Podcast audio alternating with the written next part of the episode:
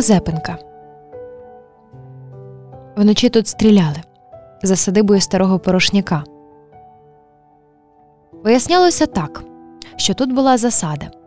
Очікували, що може прийти син Орест, але якось пропильнували, щоб він прийшов до хати непомітно. А вже там його попередили, і він тихцем поспішив вибратися. І вже в кінці саду за старою грушкою примітили невиразний силует. Ну, звісно, оклик і стріли навздогін втікаючому. На ранок лейтенант допитував старого порожняка, і той мусив зізнатися. Так, то був син.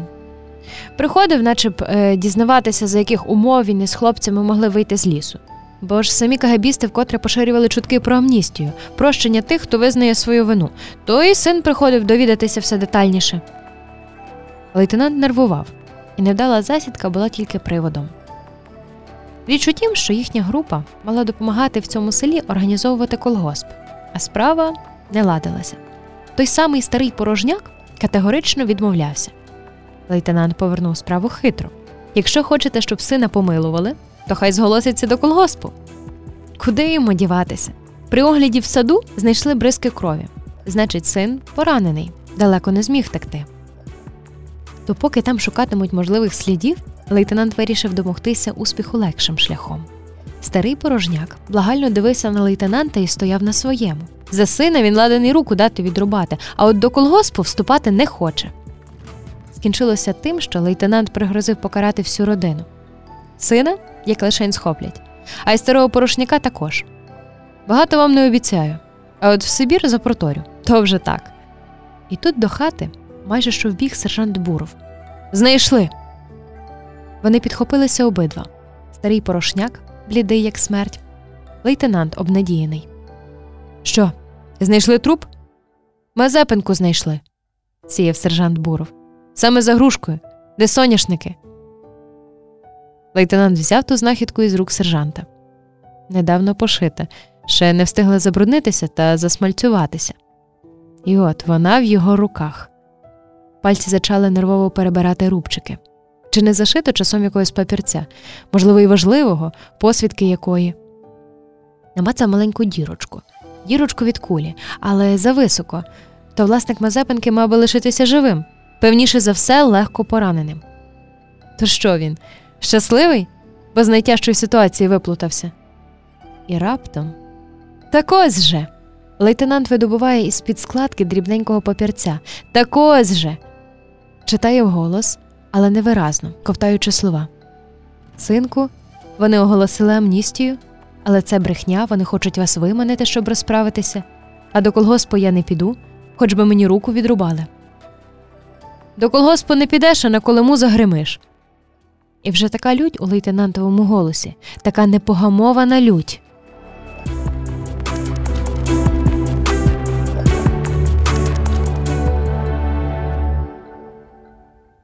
Вимагай більшого. Вимагай від долі, то вона й не поскупиться.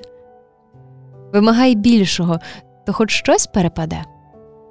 Вимагай реального, здійснимого, не якихось капців, скороходів чи шапок невидимок. Вимагай свого, такого, що кожній людині належиться, коли вже Господь благословив її на світ появитися, коли вже вона людина, а не бовдур якийсь, не тварина безсловесна. Ось ти молишся перед сном, то й вимагай таки щось для себе у своєму житті нужденному.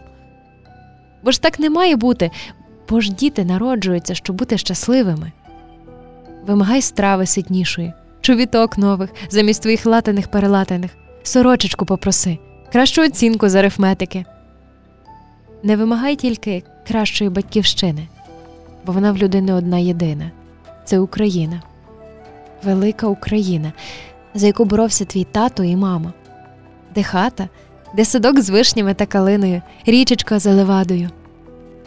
От саме з малою батьківщиною тобі й не поталанило. У метричній довідці у тебе, певніше за все, прочерк. Це ти усвідомив не відразу.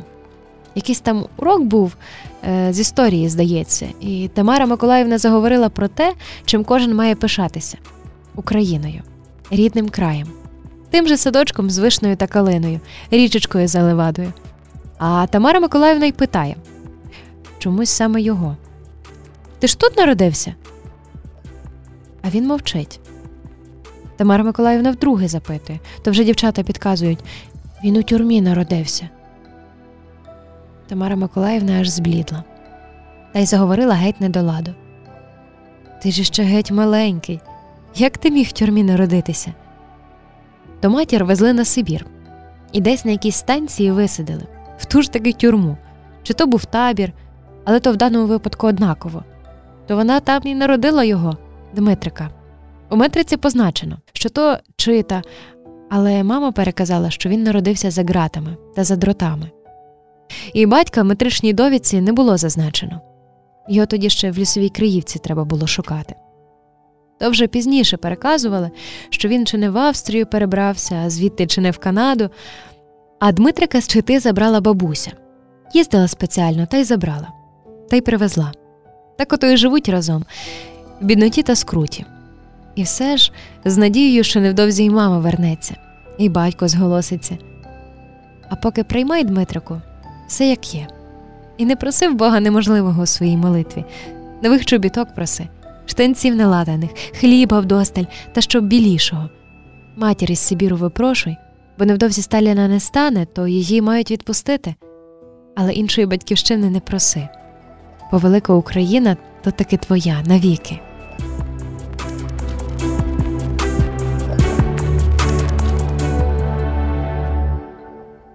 Хлібна валка. Біля сільради чималий гурт людей, кілька вантажених мішками підвод, голова сільради з прапором, наче то свято яке. Власне, то таке свято, як проголошує уповноважений із біберки, райкомівець в шкірянці, свято завершення хлібоздачі. Відомі вам такі свята? Ось і гармоніст появився, він із гарнізонних солдатів, широко розтягує міхи. Ех, хлібушек, де зерніночки. У вас велика перерва, і ви згуртомилися біля школи. Дивитесь. І вам весело та святочно. І не відповідайте, сам знаю, що таки ні. Правда ж, Ромчику? Ромчик киває головою, наче підтверджує. Їм, дітям, чомусь так знеохочується жити в цьому неправдивому світі. От і хліб забирають, майже що останній, державі треба. Їм не треба. Та й сама одвічно родюча земля може знеохотитися родити.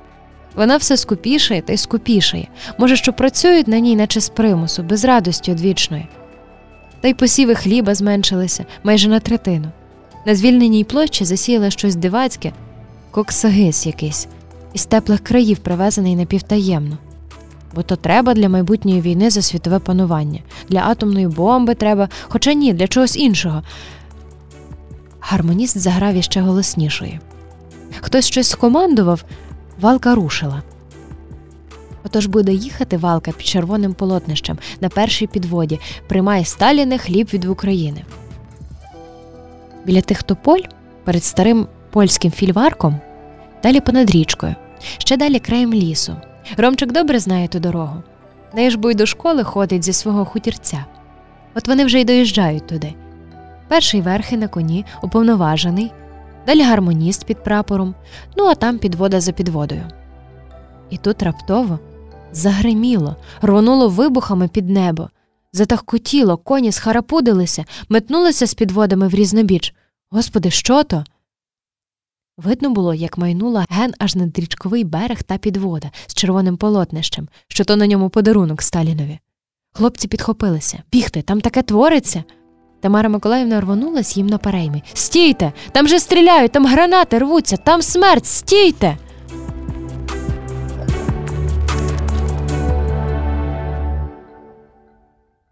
Десять хвилин на побачення. Їм дали десять хвилин на побачення. Обдурили, звичайно. Вона ж їм і кусень сала, і сиру, і цілу сулію бураківки першокласної, і ще грушок, ще так зверхню. Дякуйте й за те, що він же бункерівець, його варто відразу під шибеницю, а ми судимо. І от вони з Дмитриком в тісному коридорчику. Тут відгороджене місце, стіл, два стільці, один супроти другого, і все. Та ще вартовий над їхніми душами. Дмитрик насторожений і розгублений, тримається маминої руки. Вона й не хотіла брати малого, але ж брати не бачились чи не рік. Чи не рік він відсидів у цій в'язниці, доки йшли допити. Хоча спершу не так, спершу непевна вістка, наче бачила його у камері, той і той бачив, і вона метнулася розвідати. Та марно їй заперечили Орест притула? Такого здійснят. Пізніше виявилося, що таке є. І після довгих клопотань дозволили передачі, ще якось і побачення, а це вже слідство завершується, то начальство милостивіше. Дмитрик огладів його ще в кінці коридору, наче й не він, але ж таки він ішов якось боком, очі в підлогу, наче й радий зустрічі з рідними, наче й не зовсім. Чому так? Чому? І Дмитрика наче прояснило. Та він же вимучений, та він же геть виснажений, та він же покалічений душею за ті довгі часи допитів, знущань, мордувань.